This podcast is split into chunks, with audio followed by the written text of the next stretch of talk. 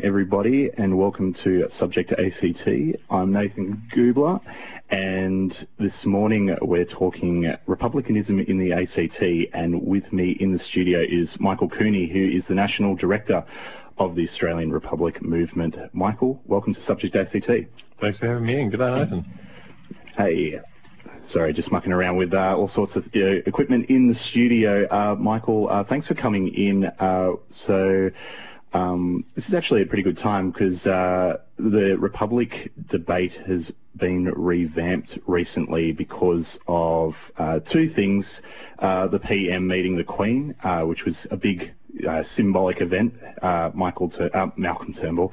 Um, leading the Republican movement towards the 1999 referendum and uh, also uh, Scott Ludlam having to resign from the Senate because of dual citizenship.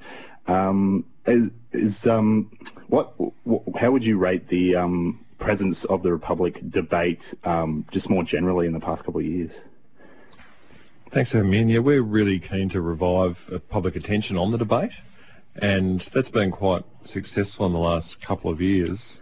I think that Australians looked at the um, knighthood awarded to Prince Philip is probably not the finest moment in Australian constitutional history. I feel would that would you say that would be like the big um, reboot for the ARM that that moment? I think there's two things that happened at the same time. One is certainly that moment uh, in 2015 when yeah, the then Prime Minister Abbott awarded an Australian knighthood to the Queen's husband was part of a period in which a couple of odd things were going on um, on the margins of politics. There was that, and then the, the Queensland Attorney General uh, of the time um, could fairly be described as a as a royalist, um, and some strange things happened in Queensland as well. So there was a bit of top-down politics action, mm.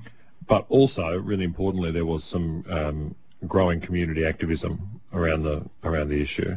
So really in a contemporary campaign like one for an Australian Republic to make this change, you've got to have both things happening at once. You've got to have some political leadership or some big national media events that kind of capture general community attention and conversation. Mm.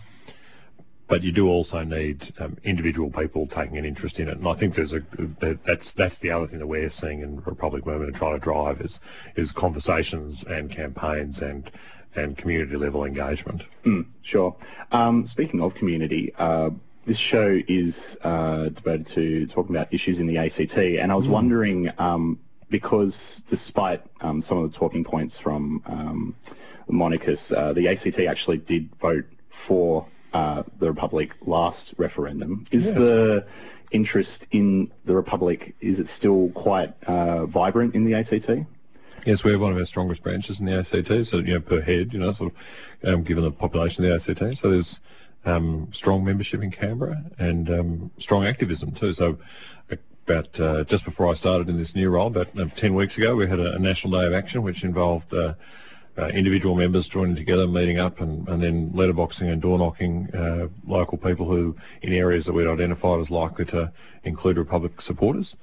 Um, and so, yeah, the ACT is one of our most active branches mm. um, and has always had kind of a national leadership role too. So I often had prominent Republicans um, from the Canberra community involved in the in the Republic movement, and that's something we're looking to grow around the country. We've got state branches and activists in every city and so on, um, but really importantly, we want those um, community-based uh, groups of Republicans to be outward-facing kind of campaigning um, opportunities to be people who are going and talking to other people who aren't Republicans yet, uh, and growing membership and growing support for this change. And what what kind of um, uh, what kind of motivations are you hearing? Is it like a sense of frustration that um, you know? Uh, kind of what Peter Fitzsimons says, like it's 2017, let's move on, mm. or is it, um, I don't know, maybe more political reasons? Uh, what, what are you hearing on the ground?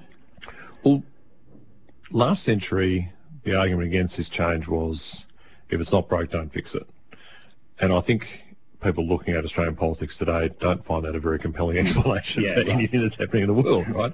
Um, if it's not broke, it's certainly breaking, right? Right, right. Um, and so I think there's a deep dissatisfaction with the nature of the way our politics is working, um, the way our um, public discussion and debate is working, and also with um, the way in which those political and constitutional symbols kind of speak to our national identity. There's a huge anxiety in our community about what does it mean to be Australian? Mm-hmm. What's the meaning of Australian citizenship? What's the what are the values we share? Um, how do we live together? Um, and so I think that those kind of questions lead us to look at uh, and uh, a political and public leadership and to find some gaps basically. And we don't have an institution that brings us that symbolises what unites us. Um, uh, in my research, um, reading about Australian the Australian Republic movement dating back from um, uh, European uh, settlement, um, it seems that uh, um, the question inevitably lead onto the question of national identity, and Australians are always trying to struggle for uh, how to define what an Australian is compared to other countries. Other countries um, don't seem to have this problem. Do you, do you still see that as a problem that republicanism could lead to a resolution to? I think Republican change to our to our governing system and the creation of an Australian head of state can be part of us doing a better job of understanding each other and symbolising the things we share. Yeah, Yeah. I do. I don't. It's those are kind of in in some ways those are perennial conversations about li- about life and its meaning, you know. Um, so it's not as if there's a kind of an answer to the exam question, what's it mean to be Australian? And we just kind of, you know, we'll open in an envelope on the day we become a republic. But Yeah. uh, it does very much feel like there's something not right here, something not really working between us, and um, and that is something that I think that. You know, when you think in a way about the role that the Queen plays in England, where she does really symbolise, for you know, for many English people, something important about what they share and their traditions and so on. Um, we don't have anybody doing that. It's not even as if the Queen does that here in a way, because it's the English crown. It just can't perform the same social function. So all we have is in our public life, in a sense, is politicians representing parties and punching each other in the head all day and screaming at each other on TV, which is their job. Like that's in a sense that's what that's their bit of the of the Yeah. of the role. But there's not this other thing um, that could. Um, yeah, they could draw together and, and people could feel attached to above and beyond party politics. Yeah, it's interesting because you, um, in a way, you're reframing the role of the president a bit differently to what Paul Keating proposed in the 90s, which was more, um, more like what the Governor General does, um, kind of stand back and let things run as they are. And I remember you saying that the role of Governor General doesn't give any opportunity to um, comment on anything um, that might aid the political process. Like, w- is the ARM more open to more powers to the president? Well, we have in mind a head of state who performs the same constitutional functions as the Governor General and the Queen do now. So we're not thinking about an American-style president. Right, yeah. Um, so we do have in mind a, a role which, in its yeah, in its kind of legal implications, is the same kind of thing as the as the Governor General and Crown. But because the Governor General represents someone, and because the Governor General is kind of you know not not is not a president, and on the other hand not a not a king or what is the Governor General and so on. I do think that limits the ability of that person to be a larger figure in our society. Right. Basically. Because there's unclarity around what the role is. Yeah, and on what basis can they speak? Like who, you know, are they a representative? Are they speaking for the Queen? Are they speaking for the Prime Minister? Like kind of, so the, the nature of that role and its function is incredibly cautious and it's, mm.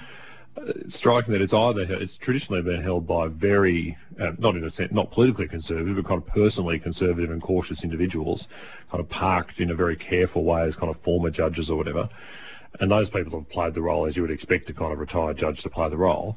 But even where Australia has had a more um, high profile person as the Governor General. So, for instance, right now, right? So, right now, the Governor General today is a man who was uh, the Chief of Army, the Chief of the Defence Force, the Australian of the Year, um, and was so famous that he was the face of a VB advertising campaign Right, for, right. for a while. It is a big, well known Australian figure who, having become Governor General, has basically disappeared into the role. Right. I can't think of the last time I heard Peter Cosgrove say something or saw a picture of him. Yeah, yeah. Not his fault, he's working really hard.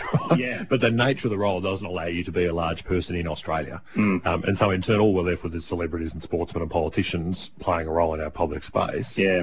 Rather than an Australian president having some kind of role to speak for us and to us and about us and on our behalf, but also a role to you know, bring us together and to represent. You know, I think about um, uh, there's a flood in Queensland and someone needs to go and visit the, the survivors and make them feel like Australians are watching. And so the Prime Minister goes up there.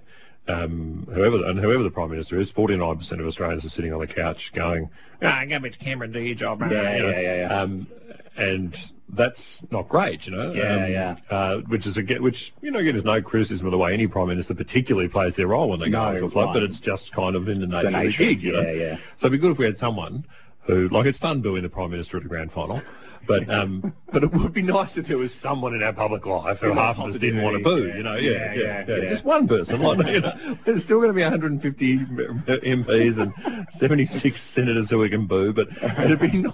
I just think we could probably have one person. Yeah. So that I, I do think there's something in that that would be good for Australian society. Yeah. Do you hear much hunger for an American style presidency? I, I think George Christensen is in favour of something like that, or is it? There's always been some interest in that in Australia, yeah. I, I, I um, but it's not it's not a, a serious feature of the present campaign, no. Uh, and I think that um, the appeal of the American system is probably not as high as it was, No, um, right, yeah. um, you know, last October. Yeah. Um, so there's a bit of that, a bit of that in community attitude too. But no, I think most Australians want to preserve, and certainly the Australian Republic movement's, you know, campaign is to maintain our parliamentary system of government uh, functioning in the way it, it fundamentally does as a as a structure, Yeah. but to add to it this sort of stronger institution which would which would provide the kind of more glue basically between between us. Hmm. Um, I was going to say that uh, no, I lost that train of thought, but I will comment on. Uh, we might as well talk about how the Queen or the monarch is uh, chosen because. Uh, and a lot, most people would know you're kind of born into the role, for instance, but a lot of other people aren't aware that uh, Catholics aren't allowed to be in the role of the monarch. Correct. atheists, uh, Muslims, uh, everything, uh, everything that's not Anglican, you're not allowed because the uh, the monarch also is the symbolic head of the Anglican Church. Is Correct. there is there a lot of concern around I don't know um, that removing the monarch as the head of state would be a move uh, in a secular direction? You're right that the Queen of England or the King of England, who in turn becomes the Queen of Australia by you know, automatically, can't be anything other than a member of the Church of England. Um, up until recently, up until like the last two years, they couldn't marry a Catholic. Uh, they, was, Yeah, they, yeah. They, they were specifically ruled out of that, um, which is kind of a leftover from the Reformation. Um, And Princess Charlotte has only just been bumped up the queue uh, couple, as of a couple of years ago because of um, rules that uh, uh, disadvantage women. Correct. Yeah. So it's um, if you had uh, so if the Queen has a number of children. Um, if her it used to be the case that if her oldest was a girl and then she had a boy and then she had a girl and then she had a boy, that the order was boy, boy, girl, girl, regardless of the order of their birth. Now it's only the order of their birth. Right. Yeah. Yeah. Still rather random allocation Yeah. of privilege. but it's yeah, certainly, yeah. but it's removed one sort of deliberate and explicit injustice from the otherwise random allocation of this privilege. Yeah, right. Um, it sort of, in some ways, it illustrates the absurdity of the whole hereditary, hereditary principle underlying the thing. But yeah, no, you're right. It is a like the the English crown, and by extension, the crown in Australia, is this institution which is based on first of all hereditary privilege, and then secondly, it's explicitly kind of Anglo-centric and uh, religiously exclusive, Uh, and uh, that's I think very problematic for Australia and Australians. I don't think that symbolises our traditions, or certainly doesn't symbolise our best traditions and the ones that we want to foster into the future. Um, and so in turn. Uh, it would be better if we had a person who, as the Australian head of state, who was open to be, for instance, an Indigenous Australian or yeah. an, or a person not born in Australia, Yeah. um, but ultimately a person whose allegiance is to Australians Yeah. uh, and Australia, uh, and that is something which is you know clearly lacking from the present institution. In fact, quite the contrary; it's explicitly not allowed to be that. Yeah, um, and I mean, obviously, it should be made mention as well that the reason that we have um, the Queen of England as the head of state is because um, the continent that we're on was uh, invaded by European forces, and uh, that kind of remains a symbolic uh, residue of um, that that moment in history. Yeah. Yeah. Um, so uh, I was- was going to comment about, uh, we'll go back to the presidency issue of uh, um, the powers and all that. Um, part of the uh, roadmap to the republic is a plebiscite that um, it was in 2020 where Yeah. people will get the choice between having a uh, two-thirds majority parliament elect the president or a popular vote. Um, is it still as split in that way, uh, the, the, the grassroots, uh, as it was back in the 90s? I think that it's still something that people have different opinions about. Probably something where I think the passions have cooled since the last century and the last referendum. And Republicans now, I think, believe that we need a republic and we should let the people decide how a president's chosen and then move on together supporting whatever comes out of that process. So I do Yeah. think there's a, a commitment to accept the, the, the voice of the people about this question. Yeah. So yeah, we, what we propose is that in 2020, you would have a national vote where every Australian would vote on two questions. First of all, do you want an Australian head of state? Yes, no. Mm, mm. And secondly, at, and at the same time, you'd also vote on how would you like the Australian head of state chosen? Oh, okay. As you say, basically elected or appointed, right? So these would be asked at the same time. Asked at the same time. Oh, okay, yeah. right. So then, then once you've had that vote, if the vote is yes, we want an Australian head of state, and also Australians say they want an appointed or elected president, however, whatever comes out of that, then you've got 18 months to two years to prepare all the proposals for specific constitutional change to put all that in place, yeah, and then you have a national vote in 2022, yeah. which would be a vote to amend the constitution to create an Australian republic of the kind that Right. Australians have said they want in that Yeah. first national vote. Yeah. Will there be a more public debate about um, the pros and cons of um, both ways of electing the president? Undoubtedly, yeah, that's kind of part of the part of the goal in a way is to have that conversation in 2020 in the lead up to a national vote about that question. Yeah. So that then once you're putting the question to the people for constitutional change two years later, that people have already had a chance to think a lot about it, and the arguments have been have been ventilated, but also so that the there, I think it's really important that there's a kind of popular ownership of the way the presidency is going to function. and so yeah. it, the whole idea is to have a more democratic constitution. The whole idea is to have a more uh, have something which Australians control themselves.